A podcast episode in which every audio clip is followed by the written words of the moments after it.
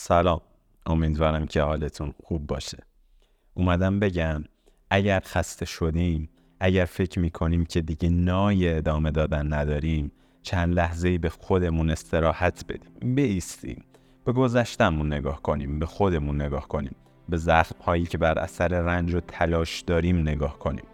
به روزهای تلخ و شیرین به موفقیت هامون شکست هامون شادی هامون رنج هامون می‌بینیم که به دفعات به اینجای راه رسیدیم. پایان خط به گمان خودمون. تمام امید و توانمون رو از دست دادیم.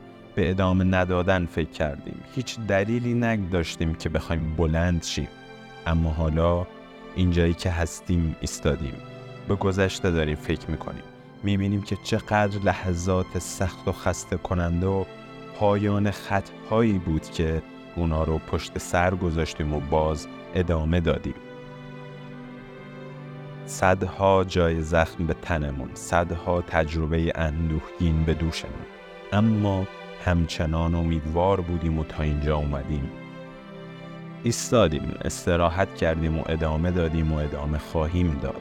به خودمون افتخار کنیم که ادامه دادیم و ادامه میدیم. هر چقدرم که سخت بود و هست. به خودمون افتخار کنیم که قوی هستیم و چقدر صبور بودیم و چقدر مقاوم بودیم. به خودمون افتخار کنیم که هر روزمون رو داریم تلاش می‌کنیم و از صبح تا شب به شکل میگذریم منطقی و طبیعیه که خسته بشیم کم بیاریم. ولی می‌دونم که می‌دونی ارزشش رو داره.